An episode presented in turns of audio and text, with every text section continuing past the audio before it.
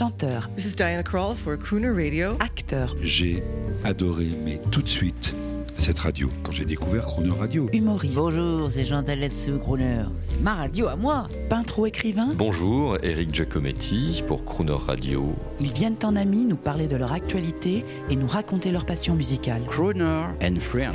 huit heures quinze, dix-huit heures quinze sur Crooner Radio. Animateur et producteur de télévision, provocateur de stars, promoteur de la nuit, de la déprime, Raphaël Mezrahi est au micro de Jean-Baptiste Tuzet. Bonjour Raphaël Mezrahi. Bonjour Jean-Baptiste Tuzet. Alors sur Crooner Radio, oui. Radio sans publicité, magnifique. École service public, hein, d'où nous venons tous les deux. Aujourd'hui c'est jeudi, c'est une marotte, euh, c'est un peu comme Ardisson, il avait des marottes. Alors moi la mienne c'est de dire que jeudi c'est le jour de l'amour.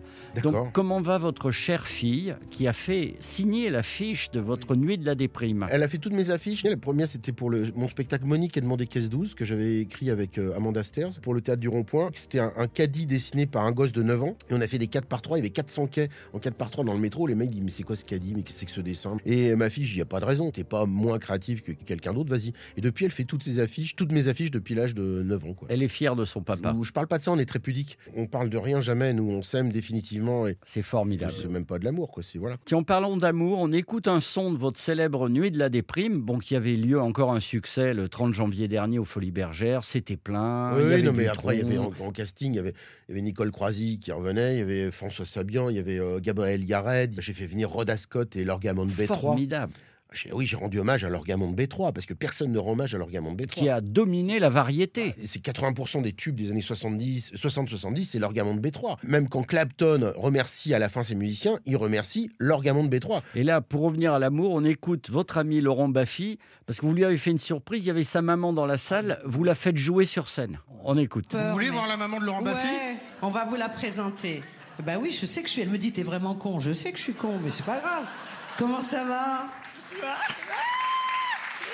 je suis tellement contente de te voir. Elle est folle, c'est la nuit de la déprime, elle Attention, est contente. Attention, est-ce que vous vous connaissez tous les deux ? Bah, bien sûr, mais il y a fait longtemps. Ouais, c'est vrai. Ça fait longtemps que vous n'êtes ouais. pas vus. Ça n'a pas duré longtemps, d'ailleurs. Alors, alors ça, ça a été très bref. C'est très mais bref. C'était ouais. bon, mais c'était très bon. Raphaël Mezrahi, Laurent Baffi, c'est, c'est encore un histrion, un disrupteur. Vous êtes différents, mais proches ouais. à la fois. Oui, oui, on est différents, parce que lui, il va avoir des blocages. Et au bout de trois ans de nuit de la déprime, il dit « bon, ça suffit, c'est bon, on a compris le concept ».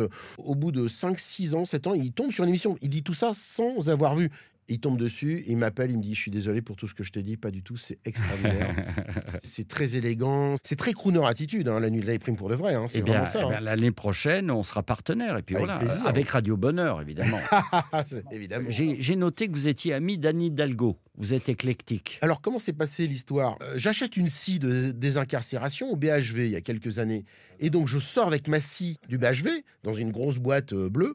Et là, il y a quatre caméras de télé, une vingtaine de personnes, et la photo d'une, d'une nana par vide de la mairie de l'hôtel de ville, Ingrid Betancourt. Moi, je ne sais pas du tout qui c'était, c'était le début de la captivité, et je pensais que c'est une nana qui faisait une promo pour un bouquin.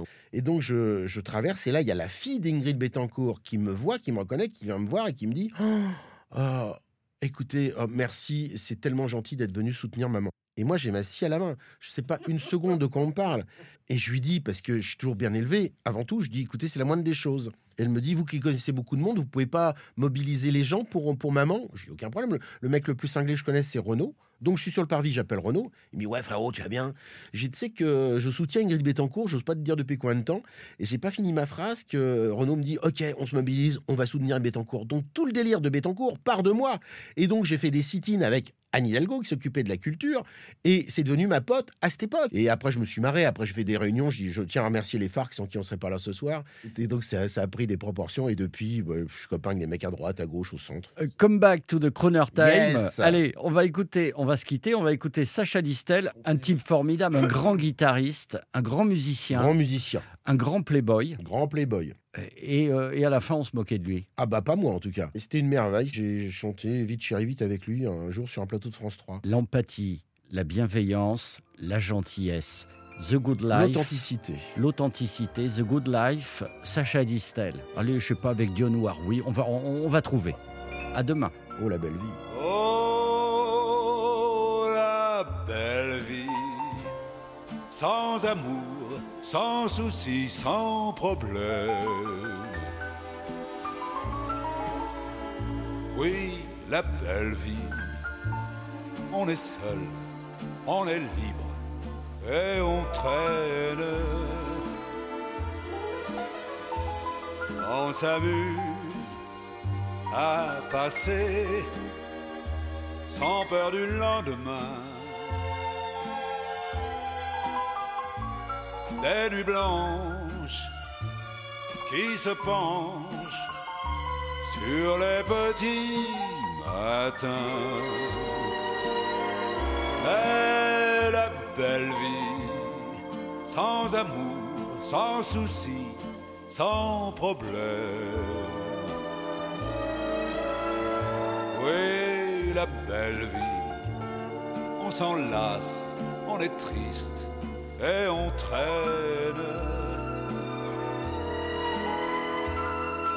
Alors pense que je t'aime, et quand tu auras compris, réveille-toi, je serai là pour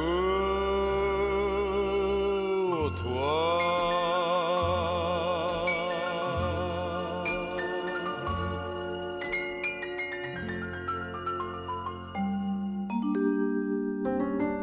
Demain, à huit heures quinze et dix-huit heures quinze dans Crooner and Friends, vous retrouverez Raphaël Mezrahi. L'intégralité de cette émission est maintenant disponible en podcast sur chrono radio point f r.